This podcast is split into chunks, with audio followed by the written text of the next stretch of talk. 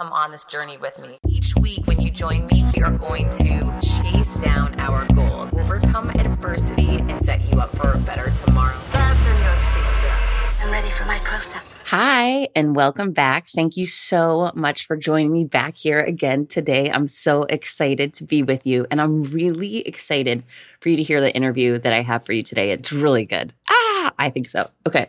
So I want to share two stories. One that I was reminded of from years ago, and one that happened this week because I definitely took learnings away from both. The first one is actually a chapter in my first book, Confidence Creator. If you haven't read it yet, you've got to check this book out. It's I get unbelievable feedback on Confidence Creator.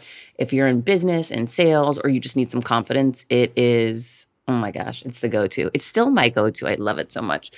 Okay, so as you know, I used to be a chief revenue officer in media. And before that, I was a VP of sales in media, you know, coming up the corporate ladder. So I was in the radio business, and we would always have these annual meetings where we would bring in a talent, an up and coming artist, someone who would perform for us while we would do awards and, you know, award dinners and whatever. Clearly, I, I don't miss it. Let's just put it that way. But, you know, that was back when I was definitely one of the only women in the executive team, and it was a very male dominated, older white male business. Shocker, right? That's not shocking to anyone. So, anyhow, I think this one took place in Philadelphia, and it was, gosh, it was a while ago because Taylor Swift was about 16 years old. She was right on the precipice of making it. She was just on that cusp, right? She she was very well known. She was being played on the radio, but she, she wasn't mega superstar the way she is yet. And I want to tell you, she looked very different, right? She she definitely looked like a young girl with chubby cheeks and you know acne and big big curly hair. And I'm not sharing this with you to give her a hard time because the girl's gorgeous, obviously, and she looks like a supermodel but it just reminds me of how much things and people can change over time. And again, over time is the key point here. So back then, she was about 16, you know, maybe about to turn 17. So this is a long time ago. What is what is this girl now? She's in her mid 20s, right? It's at least a decade ago. And it was just funny because in the moment, you know, I didn't know who she was. She happened to be sitting at my table for dinner with her mother. And she and her mother were just so sweet and so kind. And of course, I had to chat them up, right? So I'm chatting them, them up. I have no idea who they are. And she was singing country music primarily back then. I am not a big country fan. So I was just chatting with them because I, I genuinely liked them. They were so nice, so down to earth, just really cool people. So the evening's going on. We're having a great time chatting and talking. And all of a sudden, I see a man that I work with named Danny jump up on stage, grab the mic, and start his roast. And he was roasting me. And back then in corporate America, when something totally inappropriate like this would happen, I would just try to grin and bear it and not cry because I was one of the only women. I definitely looked different than the other women that were there. And I was embarrassed, but I didn't know what else to do. I never thought to stand up and say, This is totally inappropriate, you know, put the mic down, old man, or something. So I would never have said that back then. So I tried to just grin and bear it and hold back tears, hoping it would be over soon, which was super sad. I was really sad inside and felt terrible. And a young Taylor Swift who was sitting next to me leaned over and said, um, Why is he doing this? I said, I have absolutely no idea. And she said, What's his name? And I said, It's Danny. She picked up a pen and walked out of the room. It was, you know, everyone thought that she was just either getting ready to perform or she was pissed at what he was doing. You know, nobody knew, I guess. I didn't know what she was doing but she disappeared. And I looked at her mom and I said, Is she okay? And she said, Oh, yeah, don't worry. Taylor's fine. And her mom knew what she was doing somehow. They didn't speak words about it, but her mom just knew her daughter, I guess. And so, I don't know, 10 minutes pass, right? And um, Taylor doesn't come back. And then someone takes a stage and introduces Taylor Swift, an up and coming superstar. You know, and those are, it's funny because I remember back, we dealt with talent all the time because that was our business, the radio business. The talent was the focal point and the product that we would sell.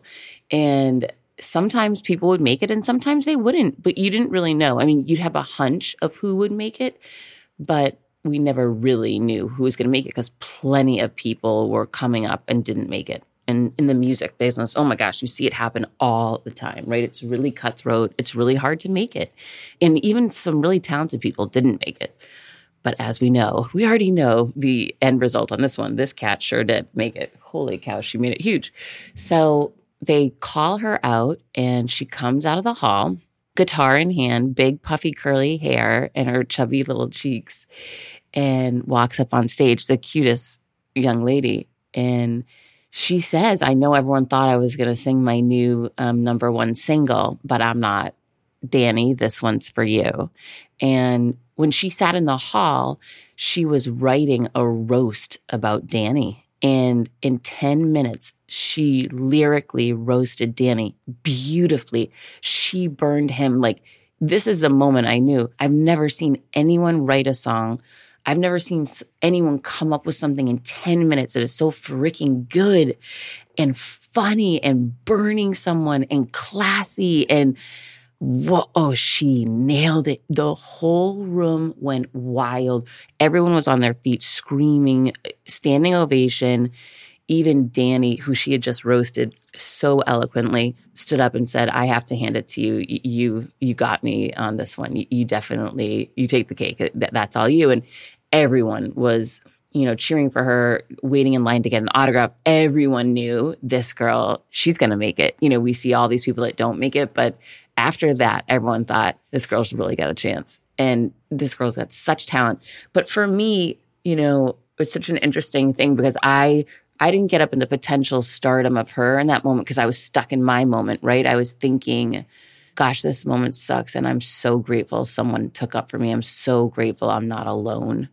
And that was a really big deal. So when I look back on that experience, so that was over 10 years ago, fast forward to today, and I see how incredibly successful Taylor Swift is, how she's everywhere, and how she gets attacked a lot, but how she always stands up. She isn't the roll over and look the other way person. She's the I'd rather be accused of being in someone's face and do the right thing than turn a blind eye to bad behavior, which she's right all day, every day. And I look back on that night and I remember how she made me feel amazing, supported, not alone. And so two things that I take away from that are one, you need to play a lot of dinner parties for radio stations before you ever play an arena, right? Because that was over 10 years ago. Can you imagine how many dinner parties like that she had to play before, before she started actually playing sold out arenas? So we don't always see the work that goes in behind the scenes. I do see it, it sometimes, and, and I forgot about it myself, right? Because now I see her on these epic well virtual stages now, but you know major stages. And I've been to so many of her concerts, and they're all sold out in huge arenas. And I'm just asking everyone, don't forget about those small, crappy dinners that she had to play. God only knows how many she had to. I was only at one of them. And um, I'm sure there were a heck of a lot more before you land the arena. So don't get caught up in landing the arena. Get caught up in taking the action to play the dinners. And that helped me refocus this week, right? Because I play a lot of crappy proverbial dinners, or I have over the past three years as I've completely changed my career.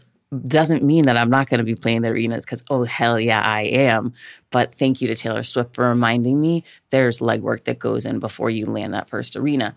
The second thing that that night taught me was you're going to have a lot of opportunities in your life to do the right thing. And when you do, whether it's hard or scary or uncomfortable, always do the right thing. Always own your voice and your power when you know it's right, even if it might go against what everyone else thinks.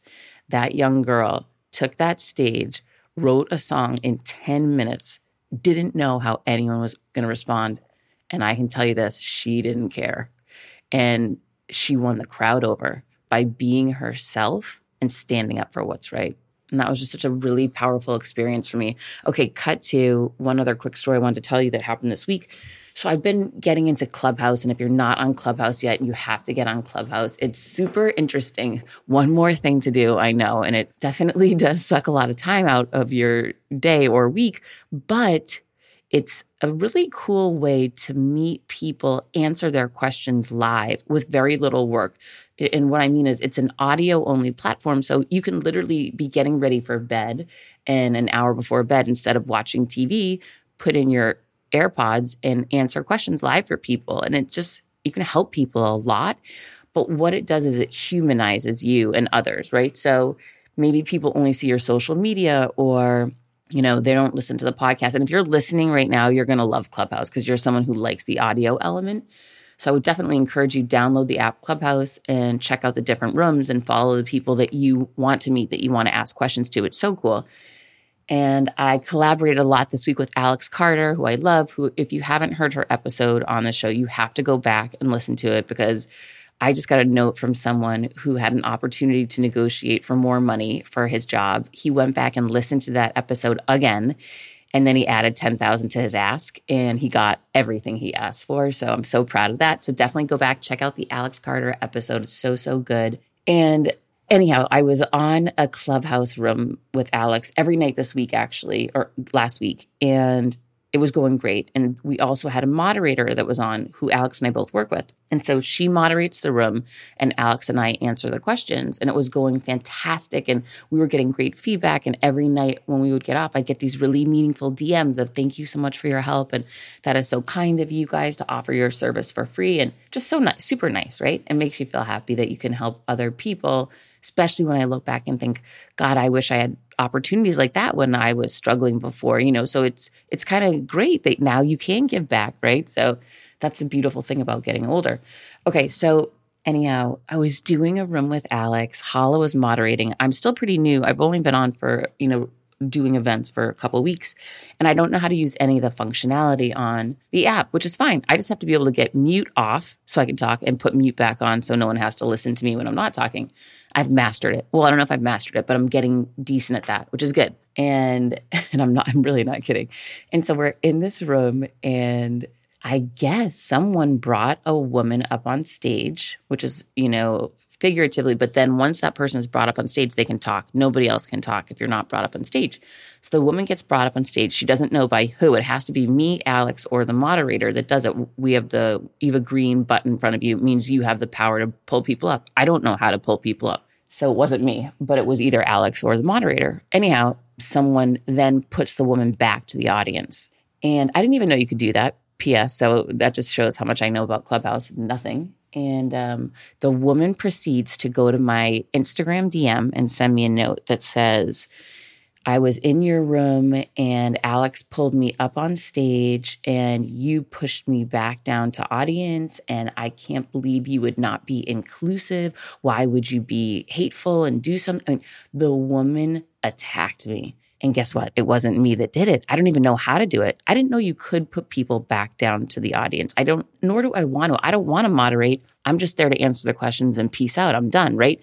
So that's why we had a moderator there, so that we don't have to do things like that. So I don't know. This woman was crystal clear that it was me. So I literally, she was so sure it was me and attacking me that I had to look at my phone, go into Clubhouse, and see if I even knew what she was talking about, and I didn't. And so I took a minute, and, and here's what I'm going to share with everyone. During this awful time that we're in, this pandemic, where some people appear to be doing great and they're going out like life is normal. And then there's people who are struggling and lost their jobs. And there's people who, like me, are stuck in an apartment with a child in Zoom school, which is tough. Everyone's got different challenges and struggles, but life certainly isn't what it used to be right now. We're in this temporary period where it's tougher and a lot of people are dying and sick and there's just so much stress in the world that didn't exist you know a year and a half ago. And while we were all optimistic that 2021 was going to be a better year and the vaccine is coming it just doesn't seem to be changing the way that we thought it would or had hoped right? I'm still super hopeful for this year and super hopeful we start having live events again and travel safe and you know kids are in school and playing sports and and life is good.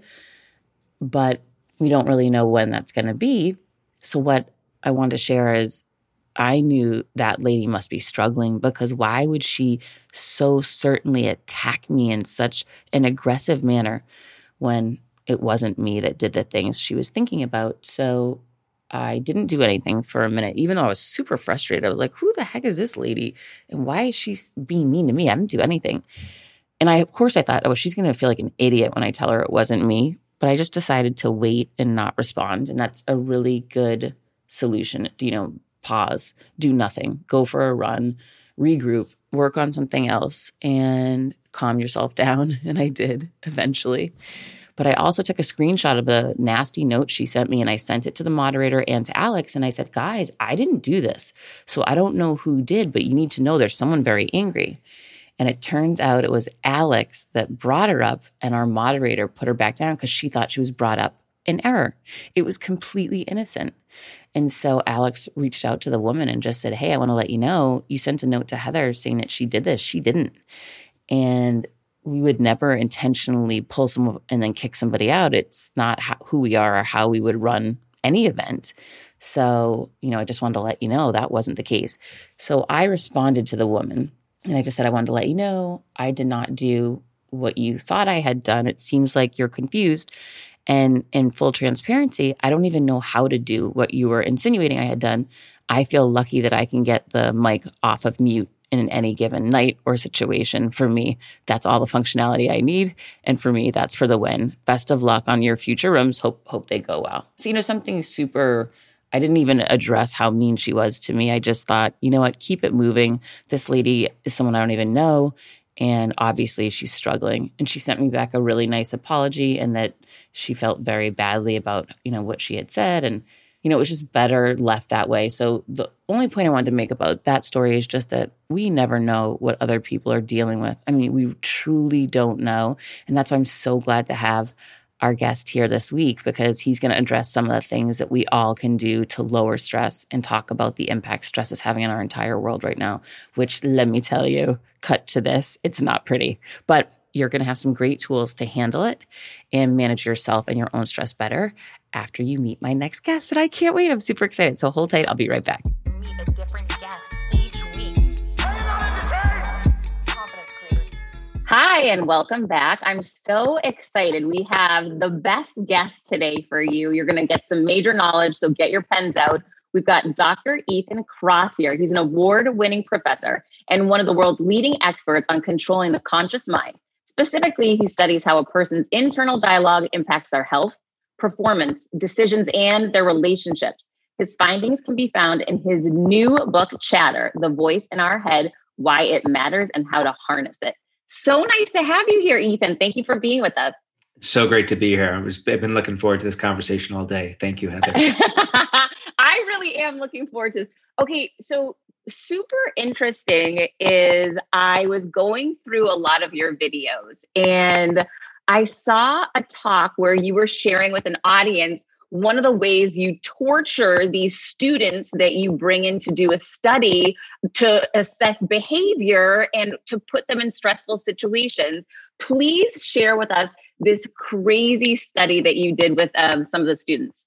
You know, we don't, we tend not to use the word torture, but I can see why you'd have that descriptor. so in my lab, we study how people can control their emotions if they want to control them. And to study that, you often have to activate certain intense, usually negative emotions.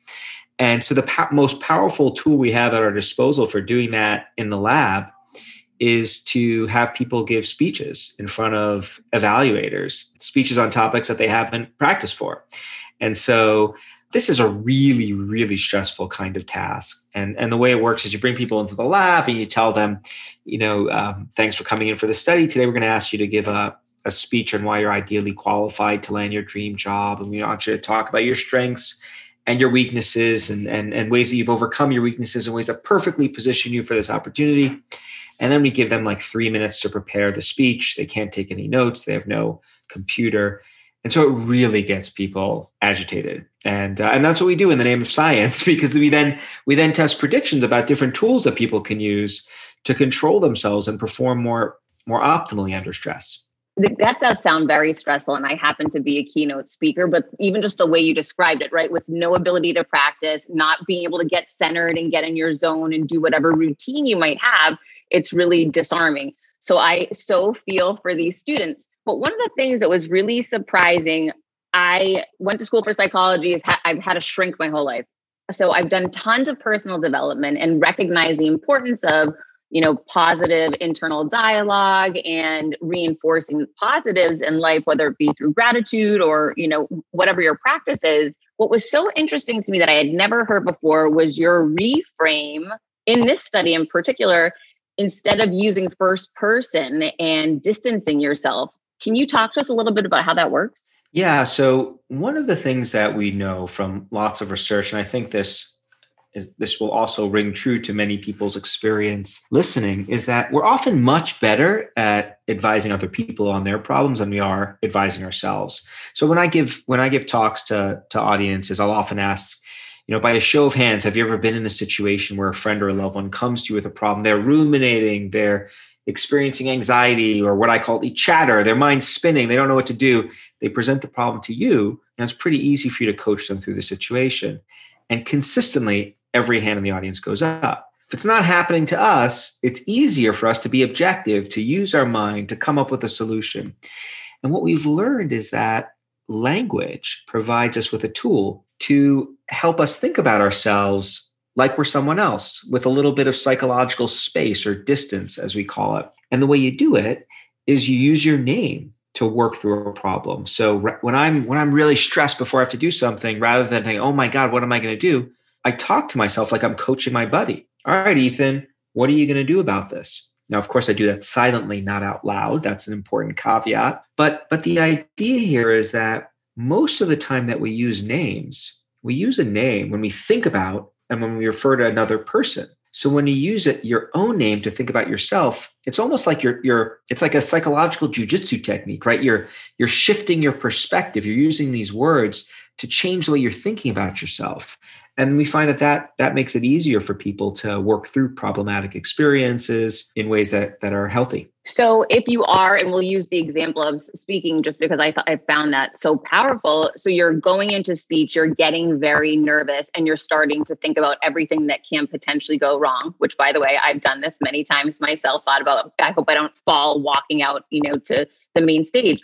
So the the right way to handle it or a tool that you would have available to handle it would be to say okay heather you're not going to fall on the floor. How are you going to go ahead and and knock this speech out? Or, or or do you start saying positive things? How exactly do you do it? You're coaching yourself through it. So a great example of this is an interview that jennifer lawrence was giving with the new york times a couple years ago and the reporter for the times started asking her hard-hitting questions and at one point, it was getting pretty intense. She stopped and she said, Okay, Jennifer, get your act together. It's essentially she's talking to herself like this is what she would say to a friend. And you started doing it too. Okay, Heather, here's what you're going to do. You're, co- you're walking yourself through the problem. And, and it's not importantly this kind of frantic, oh my God, what if this happens? I'm going to screw up. I'm going to screw up. Instead, it's very challenge oriented. It's like, okay, I can manage this situation. Here's here's what you're going to do. I think it's important to to emphasize that in in our studies, like when we look at what people we find that when you use your name or this what we call distant self-talk, it really changes your internal monologue. It shifts you from being in threat mode, I can't do it, to challenge mode. All right, you you can manage this. You know, you've done a bunch of these keynotes before, you could do it again. But it's not always you know cupcakes and hot chocolate the equivalent in terms of the content of the it's not always this positive sunshine and everything's going to be just fine. It's sometimes that we find that it can be kind of stern like I know for myself when I do this, and I do use this tool before giving talks and other stressful circumstances. When starting out a new business, it's a complete pain to get through the LLC part. Tailor Brands makes it 90% easier. It's easy and affordable to get your LLC with Tailor Brands. Tailor Brands offers all the legal requirements for LLCs, such as registered agent, annual compliance, EIN, operating agreement, business license, and permits, and much more. Tailor Brands walks you through each step of building a successful business and has everything you need all in one place bookkeeping, invoicing, business licenses and permits, business documents, bank accounts and so much more. And our listeners will receive 35% off Tailor Brands LLC formation plans using this link, tailorbrands.com slash confidence. That's T-A-I-L-O-R-B-R-A-N-D-S dot com slash confidence. So get started today with Tailor Brands. CBDistillery.com is giving you an exclusive offer and it's huge right now. You can get up to 30% off everything. If you've struggled with sleep, stress, or pain after physical activity, CBDistillery.com has a targeted plant powered solution just for you. I love hearing how many of you have seen improvement in your daily life thanks to CBD. So, if better sleep, more calm, and relief from discomfort after physical activity sounds good to you, you should explore CBD. Don't miss this massive sale and get up to 30% off your order. Visit cbdistillery.com and enter VIP. That's cbdistillery.com and enter VIP at cbdistillery.com. Not available in Idaho, Iowa, and South Dakota. Sometimes it's like harnessing my like wrestling coach from high school. Like what he would, all right, all righty, you're to do this, you know, get your act together. And, you know, it could be stern. So it's not necessarily always this positive, it's more challenge. You can manage the situation. The difference between thinking about a, a situation as a threat, something I can't do, and a challenge, something I can do, is powerful. And, and distant self talk using your name helps you think more in challenge oriented terms. I love that simple shift. That makes a lot of sense. So, what about when there's issues that you can't control? Because I still feel like going into a keynote, I'm in charge of pretty much most everything that's going to happen yeah. over the next hour. But living in a pandemic is such the opposite situation. I feel like I'm not in charge of anything. And when you don't have control and you're also not certain of things, those are two ingredients that that really fuel chatter. So so chatter refers to getting stuck you're very narrowly focused on the awfulness of what you're experiencing, which I think many of us are right now with, with COVID, right? Like objectively, what we're dealing with right now is pretty, pretty crappy. We don't have control. There's not much we can do about it. And when you tunnel vision in on that, when you get really immersed, that can get us stuck in these thought spirals and chatter, which can have lots of negative consequences. And so, what do you do there? Well, there are tools that I think are useful for breaking us out of that tunnel vision, for zooming out and adopting a broader perspective. One tool that I rely on is something called uh, temporal distancing, fancy phrase for what you might think of as mental time travel. And so I'll often think about how am I going to feel nine or 12 months from now when we're all vaccinated and we're back to traveling? When I do that, when I jump in the mental time travel machine to the future, what that does is it makes it clear that what I'm experiencing right now, as awful as it is, and to be clear, it's awful, it's temporary. It will eventually pass. I'm getting the bigger picture. And that gives me hope. And we know that hope is a powerful balm for chatter, right? When our mind's running wild, that can be really helpful. I also sometimes go back in time. I think about the pandemic of 1918, which was arguably worse than what we're dealing with right now. Hard to believe that, right? But but right, you know, it's like these are pretty bad times. But think about 1918. We didn't have Zoom, right? We didn't have takeout delivery and and all of the I don't know, features. maybe that that would uh, be a blessing because I'm done with Zoom and takeout and delivery is way too frequent yeah. over here. So I don't I might have to challenge that, but go ahead. There, there, there are there are some drawbacks to takeout delivery. I mean, this this Zoom session for me is from the neck up um, problematic. Um, you, but, you, and me both. um, so, um, but I mean, things were things were really bad back then, and guess what?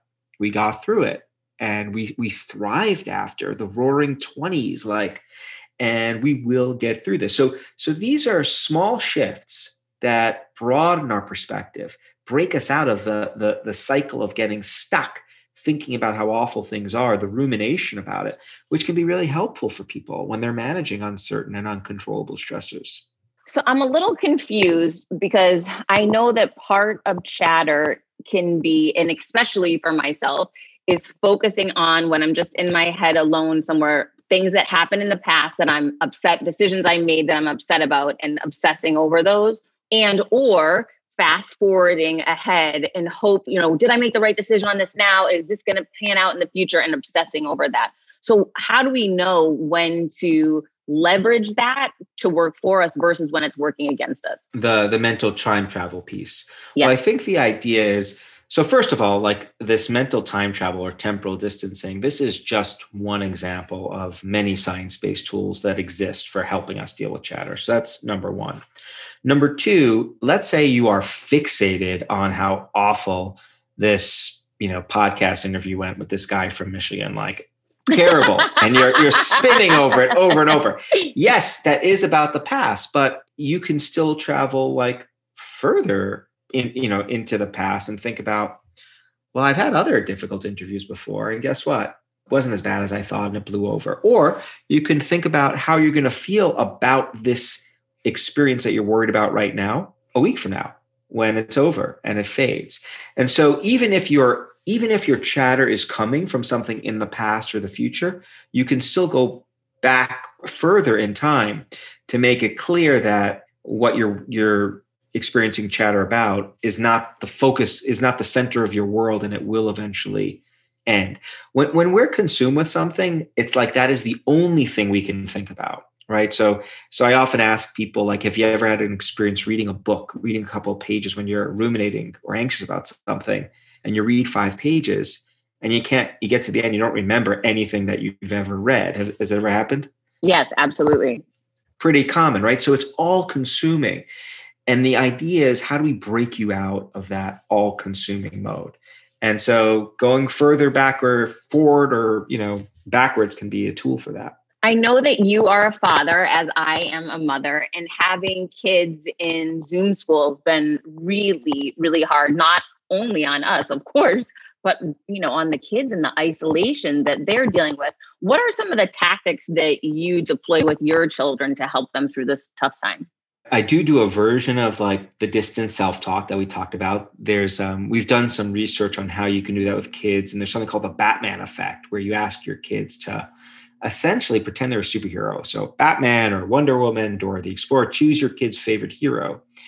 And one of the things that that does is so the next when Danny, my youngest daughter, is struggling, I might say to her, "All right, pretend pretend you're Wonder Woman. What Wonder Woman do right now? Call yourself actually Wonder Woman, right? Like pretend you're her."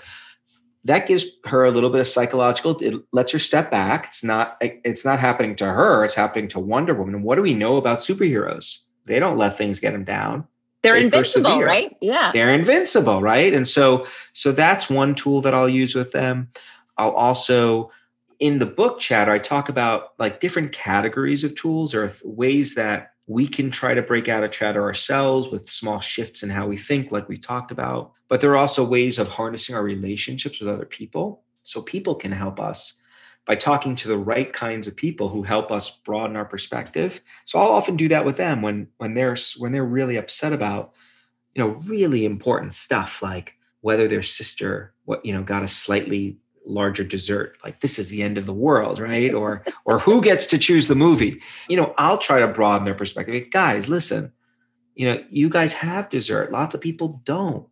Or you know we're lucky that like that that's a shift it breaks them out of this tunnel vision that can be helpful i'll also do things like i'll try to use the world around us that's another category of tools the, the environment provides us with tools for managing our chatter and, and actually mother nature interestingly, exposure to green spaces can be really helpful for rejuvenating us when we find ourselves really stressed. And so we'll go for walks, not as much right now in Michigan because it's terribly cold, as you might remember from when you lived here, Heather. So there's a variety of tools that I'll, I'll try to use with them. And, and one thing that I believe very strongly in is that there are no single tools that are magic pills, right? Like different different tools work for different people in different situations. Different combinations of tools, I think, work best.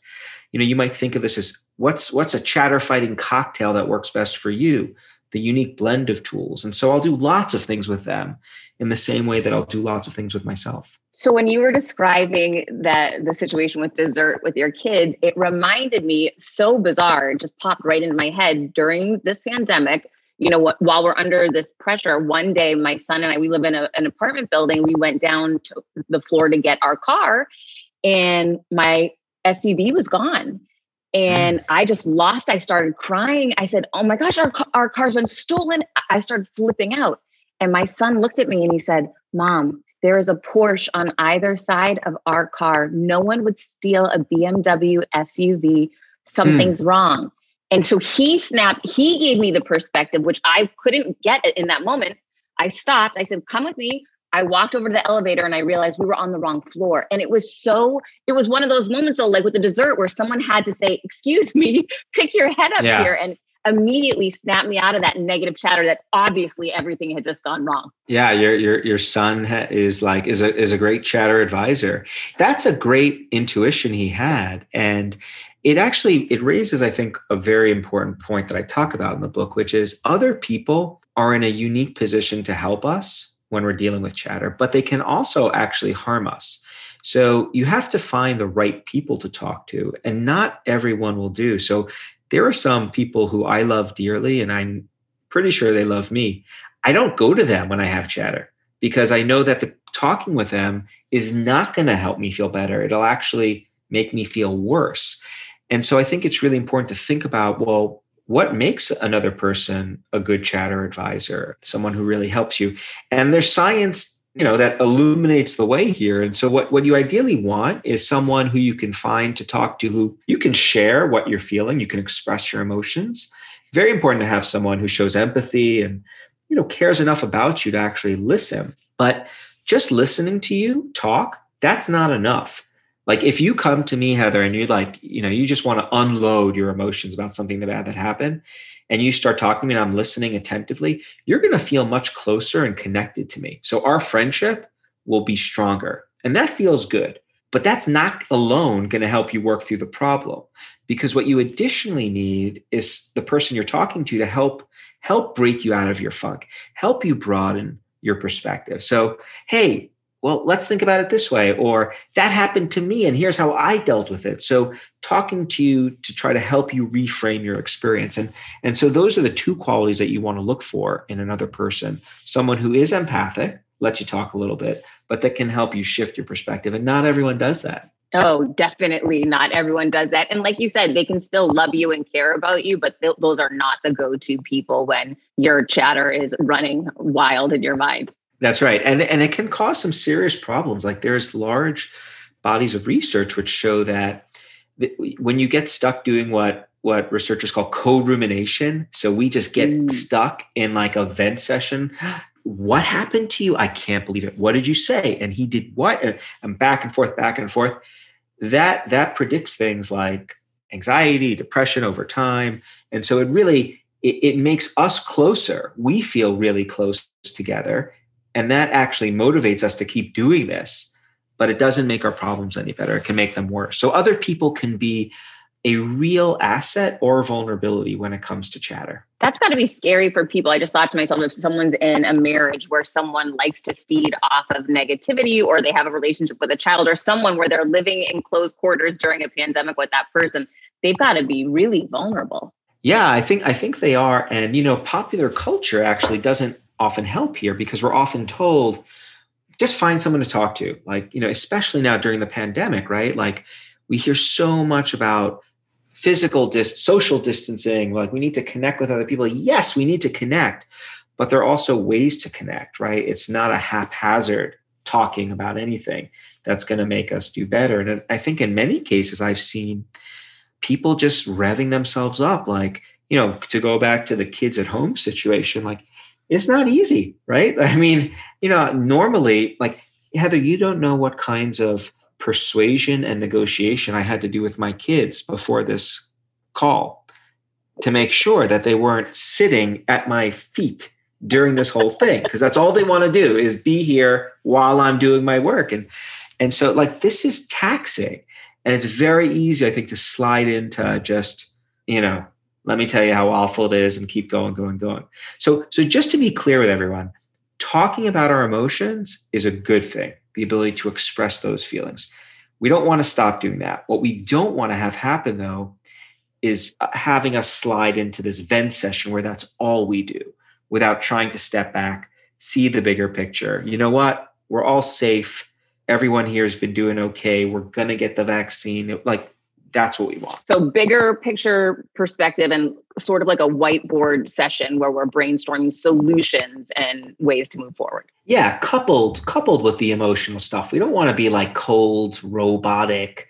Let me tell you how to think about this, right? Like that's not fun. That's not human. We want to we want to engage meaningfully with the person, but but hey, let's try to work through this problem rather than just get stuck because guess what? It doesn't feel good to, to experience chatter, right? Like, so people often ask me, how do you know if you're experiencing chatter, these negative thought loops? And my response is, you usually know it when, when you're experiencing it because it's awful. And so we don't want to, you know, persist in that state. Do you think it's there's something to be said for the discipline of not allowing yourself to indulge in that? Is that something fair to say? I think that's easier said than done. Uh, I think it's very easy for us to what chatter is is is problem solving gone awry right? Like when bad things happen we tend to focus inward to find solutions to our problems so we can move on. It's a very natural adaptive response. That ability makes us human and it, it's what distinguishes us from every other species our ability to use our mind to solve problems and language. But when emotions are involved we often against our best intentions just slide into that tunnel vision zoomed in mode where we get stuck you know, like a gerbil on an exercise wheel. We don't get anywhere. If you could avoid doing that, great. That would be fantastic. And I think it's something to to certainly aspire to, but I wouldn't get too down on yourself if you find yourself slipping into chatter because it's a very human experience. And the good news is that there are lots of things you can do if you find yourself going down the rabbit hole. And so when I started podcasting, an online store was the furthest thing from my mind. Now I'm selling my group coaching on the regular, and it is just so easy, all because I use Shopify. Shopify is the global commerce platform that helps you sell at every stage of your business, from the launch your online shop stage to the first real life store stage, all the way to did we just hit a million orders stage? Shopify is there to help you grow. Whether you're selling scented soaps or offering outdoor outfits, Shopify helps you sell everywhere from their all in one e commerce platform to their in person POS system, wherever and whatever you're selling. Shopify has got you covered. Shopify helps you turn browsers into buyers with the internet's best converting checkout, 36% better on average compared to other leading commerce platforms and sell more with less effort thanks to Shopify Magic, your AI powered all star. I didn't know what I was going to do when I got fired. Launching my own business seemed so intimidating. I didn't know how to set up a website, and I really didn't need to. Shopify does it all for you, and they make it so easy. It was that breakthrough moment for me that I realized I can do this. I can go to work for myself. Thanks to Shopify. What I love about Shopify is you don't need to have all this technology information ready to, you don't need to know how to plan and run things.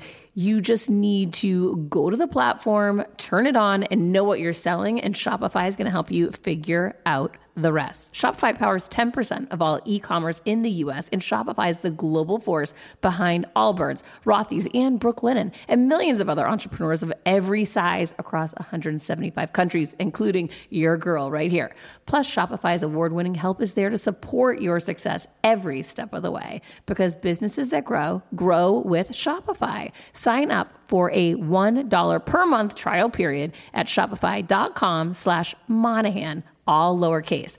Go to shopify.com slash Monahan now to grow your business no matter what stage you're in. Shopify.com slash Monahan. No matter what stage you're at, they're going to make it easy. Quick math the less your business spends on operations, on multiple systems, on delivering your product or service, the more margin you have, the more money you keep. But with higher expenses on materials, employees, distribution, borrowing, everything costs more. So to reduce costs and headaches, smart businesses are graduating to NetSuite by Oracle. NetSuite is the number one cloud financial system bringing accounting, financial management, inventory, HR into one platform and one source of truth. With NetSuite, you reduce IT costs because NetSuite lives in the cloud with no hardware required, accessed from anywhere. You cut the cost of maintaining multiple systems because you've got one unified business management suite. You improve efficiency by bringing all your major business processes into one platform, slashing manual tasks and errors. Over 37,000 companies have already made the move. So do the math, see how you'll profit with NetSuite. I want you to know that finding ways to be more efficient, cut costs, and get rid of errors and mistakes can completely transform your business, boost your performance at the same time. This is why you need NetSuite now. Now through April 15th, NetSuite is offering a one of a kind flexible financing program. Head to netsuite.com slash Monahan. netsuite.com slash Monahan netsuite.com slash Monahan. Part of the reason I wrote the book was to talk about what those things are. So this morning, oddly enough, I typically think that I've, I've, I've trained and worked myself to a point where I don't go down the chatter hole too often. Although you know it is a global pandemic, so it does happen. But this morning, oddly enough, obviously I knew I was going to be speaking with you. I was looking for an old video from five years ago that I wanted to post on social today. And so I started scrolling through my downloads on, you know, through the years on my computer. And as I started doing that, I started freaking out at, oh my gosh, look how much work I've done. Look, I've done all this and I'm not where I want to be yet. My mind, I had zero control. And I got into this horrible loop of, oh my gosh, maybe I'm never actually going to achieve the goals that I think I, I, I thought I was on the right path. And I, I don't think I'm on the right path anymore. It was this huge shift for, it took me nowhere good. And luckily, I was able to distract myself. I had meetings set up that were, and, and I wasn't doing it by design, which I know is one of your strategies.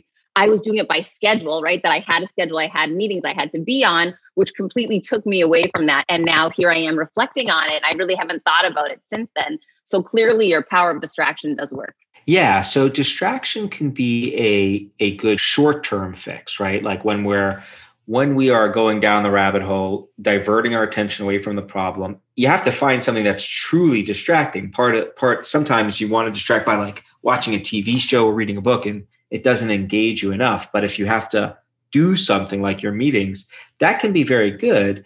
Uh, as long as you then come back to the problem after, assuming it's still bothering you, to you know not let it continue to bother you. If, if the if the problem is significant enough, like you know, let's say you're in a relationship and you get rejected. Like this is one of the canonical, like really intense chatter provoking experiences. All right, you get dumped and you don't want to think about it. So you go to a party, you hang out with friends. You feel better when you're distracting. But then when you get when you come home and you're reminded, oh, I was dumped, the chatter returns. And so that's the, the trick is if it's a significant problem where it's going to come back, then you want to also layer in some of those like, you know, there are more people out what plenty of fish in the sea. Plenty of fish in the sea. right? That that's a perspective broadener, right? Like not saying that that's going to necessarily work for everyone, but that's a tool. That's a way of getting distance from the from the experience. So it sounds like your little chatter hiccup this morning wasn't so severe, thankfully. Well, we'll hope so. I've been on back to back meetings. So, to your point, I've been distracted all day long. Right. You haven't had time. I haven't had time. And it's really interesting that we're talking about this because I'm, I'm thinking about it now in my mind. What's going to happen at 5:30 tonight when I really am done with meetings, right? And it's just time to make dinner and be with my son. Will I just go watch Netflix? You know, like all these things start popping into my mind because I really don't want to deal with it. But you know, the point I was making was around goals. And I know you talk a lot about the importance of goals. In this situation, I was questioning my goals. How do goals benefit you and help stop chatter? So, you know, the, the lab I run is called like the Emotion and Self Control Lab. And you think, what is self control? Well, self control has two key ingredients motivation, which you think of as goals, and then abilities, skills. So, if you want something to happen, right, in your life, you want to orient, change the way you think or feel or behave in a particular way, you, you need A, you need to have a goal, like you need to be driven to do it. And then you also have to have the ability, the tools you need to make those goals happen. If you just have a goal, I want to be happier, but you don't have the skills to do that, it's not going to work.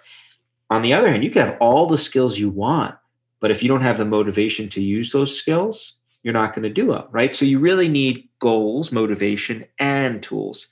Now, I think in the in the case of chatter, what we have going for us is that it's so aversive. It is often so painful to get stuck in those negative thought loops that most people are, in fact, motivated to find ways to to not experience it. I mean, it's we've actually done research. It, it is painful in an emotional sense, and sometimes even physical, when you're really struggling with a problem over and over. So people tend to have the goal to want to reduce the chatter, but they don't always have the, the tools that they need to do it. And oftentimes, the things we think are going to be helpful turns out they're not, like just venting our emotions. That doesn't work. Or just trying harder to work through the problem doesn't often work. It just makes it worse. And so that's where I think the science can be really useful because what science has been doing, scientists have been doing for a while, is trying to figure out really precisely so, what are the different tools that exist for helping us manage the state? So you can achieve those goals that you have. What role does genetics play, environment play? What are the key pieces as to why some people might have more chatter than others? So there are lots of question marks there. So we we know that genes are involved. We know environments evol- involved. We also know that, uh, and we didn't know this, say probably a decade ago, that genes and environment actually come together, interestingly enough. So, certain kinds of environmental experiences that we have can turn on certain genes and turn off other genes. And that's, you know, called gene expression. And that's in part how, like, experiences of chronic stress that partly explains how they can get under the skin to influence your physical health. Because when you're experiencing chronic stress, let's say you're living in a, in an environment that's threatening, like really scary, a, a, a neighborhood or, or a war torn environment. That can have the effect of like turning on genes that are involved in inflammation and turning off genes that are involved in fighting viruses. And so, really amazing work coming out that's beginning to illuminate how genes and environment come together to predispose us to experience more or less chatter. But we don't have great answers yet about about exactly how that happens. It's a very active area of work. The one thing we do know about background is that women tend to be more vulnerable to chatter than men. We don't yet know why, but it is true. But, and I think this is really important, but they benefit equally from the tools. So men and women benefit the same from the tools that exist for managing chatter. And so, although there's a little bit of a higher level of chatter for women compared to men, they're no more vulnerable in the sense of they can make use of the tools well. And so your experiences in your lab are that women, even though they are more vulnerable, they're bouncing back just as as well as men do when they are given the right tools. Exactly. That's good news. That's good news. But what's not good news is yet again, women are at the disadvantage. And the other point that you made that really hit me hard is people who are in challenging economic situations yes. are are in really tough spots because how do you get out of that all i could think to myself was the projects right and, and if someone's living in that environment not only do they not have the means to escape it they might not have access to knowledge or to, the tools yeah. that they would need to help themselves I, well, I think you're absolutely right. And I think that's one of the reasons why it's so important to be having conversations like this, to be disseminating what we know about these tools to give people the opportunity to use them, to try them out, to see if they can help them. I think we have a responsibility to do that. So that's in part why I'm, I'm excited to chat with you and others about this stuff. Is that why you wrote the book? In part, you know, part of the reason for writing the book was I had been teaching a class at Michigan on a lot of these ideas for for several years. And the last time I taught the class, in the final session of class, uh, one of the students asked me, "Why are we learning about this now?" And I was like, what do you mean?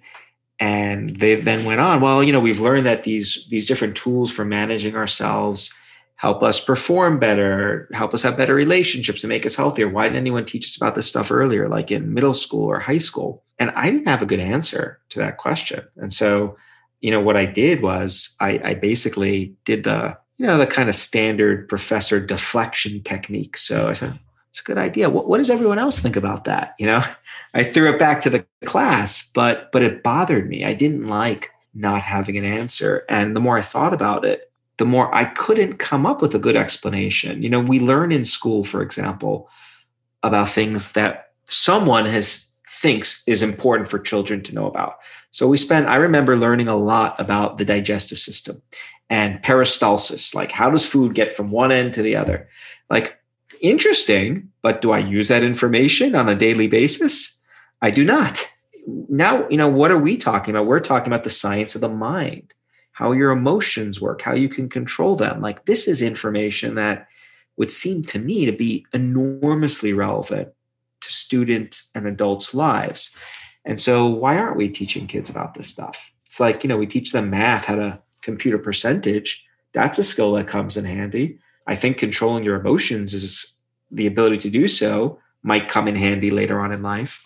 And so out of that experience came two efforts actually. The first is I started a project in which I worked with some colleagues with teacher and teachers to basically create a curriculum for middle and high school kids that teaches them about this science. And we're currently evaluating this curriculum to see what effect it has on students' lives. And then the other the other outgrowth of that experience was this book to share the science of what we know about how to manage our inner voice and chatter with everyone else. So that's why I wrote the book. I'm so proud of you that you saw a problem and didn't just teach or deflect, but you went in and jumped in and created this curriculum. That is so exciting. I want my child to get access to it. That I mean, that's major work. I mean, you can just feel your passion for it. And it's so great to see people living their purpose and passion. And I'm so excited for you, Ethan. Where does everyone find out about you? Where can they get chatter? And what else do they need to know? Well, you could get Chatter from any bookstore. It's available now. And, and you can learn more about me or the book by going to ethankross.com. It's cross with a K, K R O S S. And that'll give you plenty more information than you would ever even want about the book and me. You're going to want the information. You're going to want the book. And I'm going to put all the links in the show notes so everyone can head down there, click, check it out. This book is a must buy. Thank you so much for your time today, Ethan. I really appreciate you. Thanks for having. So much fun. We'll be right back. Hi, and welcome back. Okay, we've got some questions here I want to jump into. Hey, Heather, this is from a LinkedIn DM. How do you find your speaking teaching experiences for Harvard now? Do you find the students to be otherworldly intelligent with a unique presence, or do you find the students to be a lot like us? I super appreciate a curious question like this because I wondered that too, right? So here's what I know. Well, first of all, I don't know if you know this, but about a year and a half ago, I was invited by my friend John Westman to be a guest teacher for one class at Harvard. So, anytime you do something for the first time, it's super scary. You don't know what you're walking into. That's how I felt going in. I thought, oh my gosh, am I going to be able to connect with these people? What am I going to think about them? What are they going to think about me? After having that first experience, I noticed these people are, listen, they got into Harvard. They're super smart, right? Very articulate. They use vocabulary that I might not use on a regular basis. However, everything, I shouldn't say everything, a lot of what they were talking about was from textbooks, from reading, from analyzing data, and not from experiences. And so that was the biggest takeaway I had a year and a half ago was wow, they're really textbook smart, but not, they don't have a lot of experience like I do. So we, our understandings, even of the same topics, were very, very different. Fast forward to this year now that I'm I have a weekly class and I'll tell you, it's interesting. It's the same thing that I observed the first time, right? Some of the people are so super smart. Some people seem more, you know, relatable to me, but there is a gap on experience and the, they defer to the textbooks and gosh there's a lot of them if you could see my living room table right now there's i have so many books to read for harvard it's ridiculous and they're all over this table. Clearly, I am not excited about reading them. It's all books on sales. So it's funny to me. I don't need to read them. I understand the principles in ways other people don't because I've been implementing them for 46 years, right? However, it is a good point because last week there was a, a topic we were covering from one of the books and it was one of these very directive you have feel felt found i believe that was it if my memory serves me correctly. And it's all about the style of that you want the person to, you want to say, I feel, and then parroting back whatever it is, you felt, and here's what I found. Essentially something like that. Well, I don't, that's not how I operate in sales. The way that I operate is I have an understanding through my experiences of what works in certain situations, environments, and with certain people. My goal is always to access as much information as I can, first and foremost. And then I want to be present and I want to help solve problems. I want to help people, right? So I don't get into these like feel, felt, found routines. I understand where that would be helpful if you were new to sales and you were trying to lean on something like as a crutch but that's not my style. And so we did a bunch of breakout groups where we let the students try their hand at a feel felt found in real time role playing which is a great exercise you know when you're teaching something to let people role play and then i said well guys i want to try to do it because it's going to be really hard for me because I'm not scripted. So for the students, it was much easier for them to follow the script because that's what they find themselves doing. So they felt very comfortable with that. I have never followed a script in, in sales. I've never even studied sales at a college. It was always in real life, right? So I just figured it out through trial and error. And so I forced myself to try because it was super uncomfortable. And of course, I did not do it correctly. However, at the end, it was super funny. One of the students said, Heather, that wasn't feel felt found but that was so much better than what anybody else did. And i highlighted that i said guys that's because i didn't do it scripted and you guys were all doing it scripted. So as much as this is a great tool and crutch to lean on and and, and one way of doing it don't only defer to it right? Just like I wanted to challenge myself to try the feel felt found way. I didn't succeed at it, but you know because in the end i just knew there was a better way in my mind to do it. That wasn't the the lecture for the day but i did want to share that the students at harvard are people who want to learn. And while they're very well equipped and very educated in textbook learnings and they have huge vocabularies and do incredibly well academically in school and on testings they seem to have a lot of opportunity to learn more about role playing and real life experience and leaning on and feeling confident in things because you've done it so much, so many times. So I guess that's the best way I could say yes. That there are some people that definitely seem hyper intellectual, which I am not, and I don't see myself that way. So there's some people I relate to more than others, but at the end, we're all the same. We all want to learn, we all want to get better, and I feel super grateful for the opportunity to be on faculty at Harvard and be there and and share my insights with them. It's, it's super cool. Actually, this week we we don't have school this week, this Monday, and so instead I'm leading a small group from our class on a social media exercise to help them learn to leverage social media for business, which um, I've only really, you know, been figuring out over the last uh, three years. So it's it's crazy. Bottom line is this people are way more alike than you think, number one. And number two, always step into what's uncomfortable for you. That's the only way you're ever going to grow, myself included. Okay, next question. Hey, I was hoping you could share some advice on how to best promote my new career position on LinkedIn to gain the most views and engagement. Any specific hashtags? I find that funny. Here's why it's not that simple the best way for you to get views, and I'm just going to cut to the chase, show up as the real you, tell your real stories. That's what makes you unique and different. Share your teachings, share your learnings, share your fails, share your wins, right? Share it all. The more you can show up as the real, authentic version of you consistently, that's the key word. You have to be consistent. You can't post once a week and hope that you're dropping a hashtag on there is going to have a post go viral. It's not. Uh, spoiler alert, that doesn't work. Wish it did. But no, you know, Gary Vee challenged me in November 2019 to 10x what I was doing on LinkedIn. He said that I wasn't posting enough. And gosh, he was right. He gave me advice. I implemented it, even though it's hard and a lot of work. I 10x my content. My views went from, I think in 2019, I had 8 million views on LinkedIn and it went to I think 30 million in 2020, a year with nothing going on.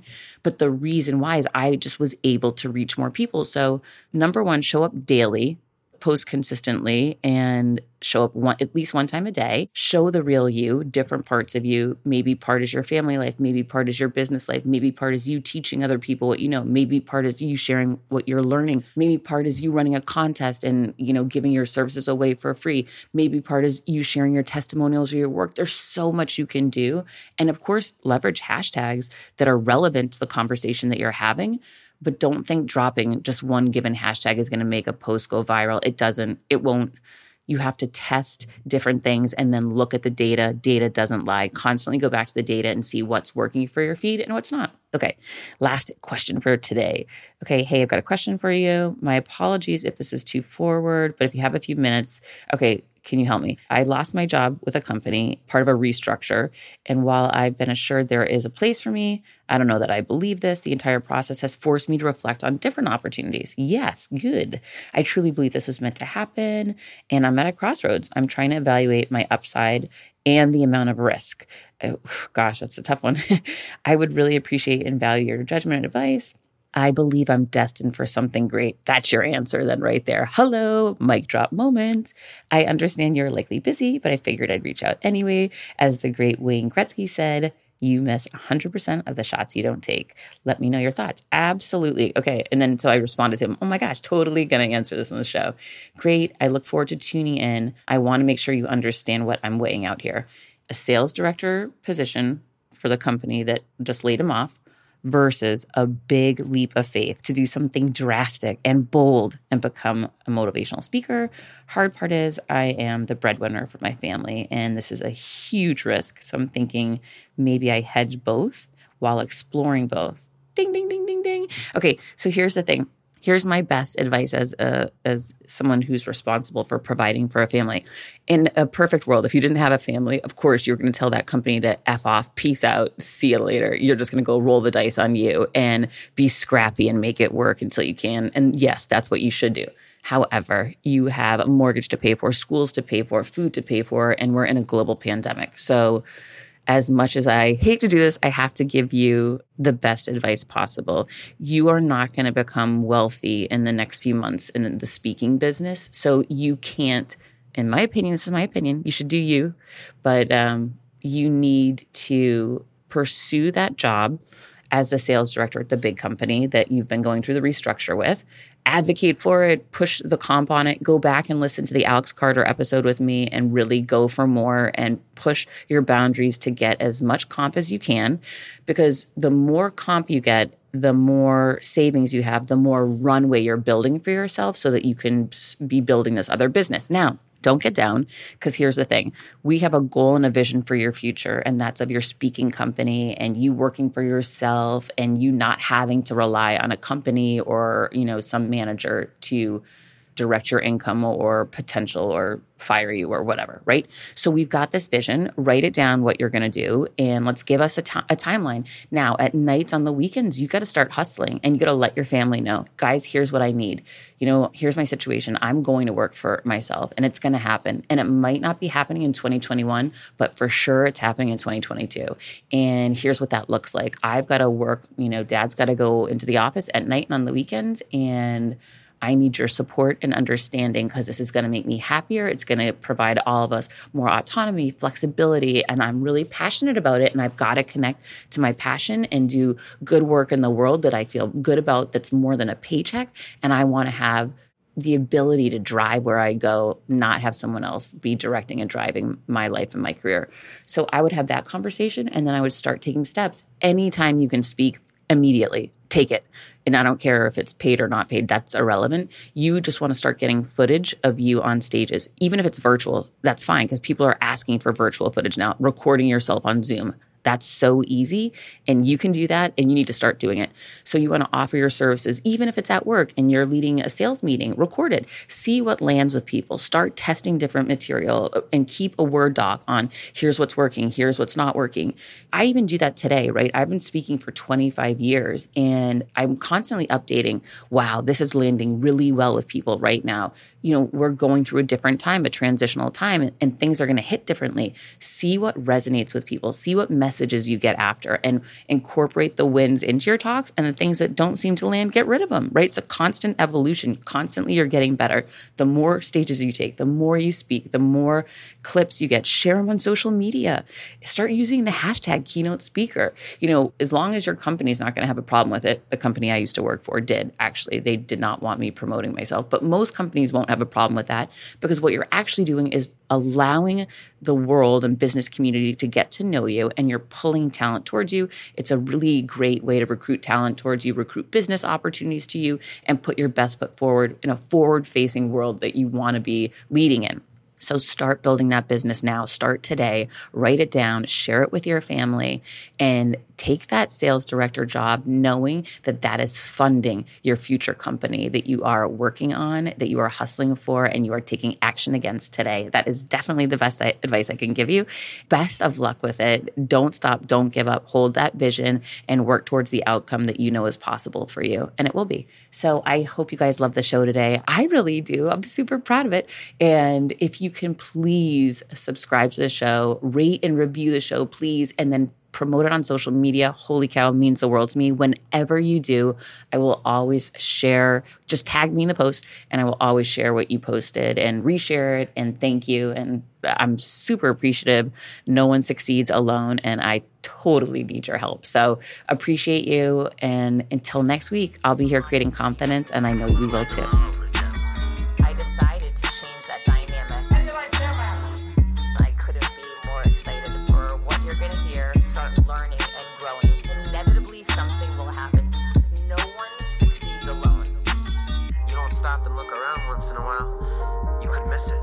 Come on this journey with me. Hi, I'm here to tell you about a new podcast that I am so excited about Negotiate Your Best Life, hosted by Rebecca Zung, a part of the Yap Media Network. As a globally renowned narcissist negotiation expert and an attorney recognized by U.S. News as a best lawyer in America, Rebecca shares her invaluable insights and strategies for navigating life's toughest negotiations. By drawing from her own experiences and the wisdom of her high profile guests, such as Bob Proctor, Mark Victor Hansen, Jon Gordon, and Rebecca delivers empowering advice that will inspire you to reclaim control of your life. Negotiate Your Best Life is all about how to negotiate your way to greatness. She provides practical guidance on how to break free from toxic relationships, stand up against injustice, and transform chaos into freedom, possibility, and purpose. Many times, the first negotiation you do is with your own in the morning. In the morning is when you wake up, and that's when Negotiate Your Best Life is time for you. It's about to find your way to greatness, conquering obstacles, and creating the life you truly deserve. Get ready to slay play, thrive, and unlock your full potential. Don't believe me? I'm going to go ahead and share some of the reviews that are out there so you can hear and you can believe too. You have helped me so much these last few weeks. I was with a narcissist for two years. She drove me to the point I wanted to take my own life. Listening to you has made a massive difference, and now I know what I'm with. Thank you, Rebecca. Now, the recovery. Thank you for gifting the knowledge to believe in myself again. You have unknowingly helped me legally represent myself through criminal, federal, and civil court proceedings with a narcissist. There would be so many people around the world that you're helping without even knowing, like me. You saved my life. Emma, 35 years old, Australia. If you are ready to stand up against injustice and transform the chaos in your life into freedom, possibility, and purpose, then check out Negotiate Your Best Life now. Subscribe to Negotiate Your Best Life with Rebecca Zung on Apple Podcasts, Spotify, or your favorite podcast platform.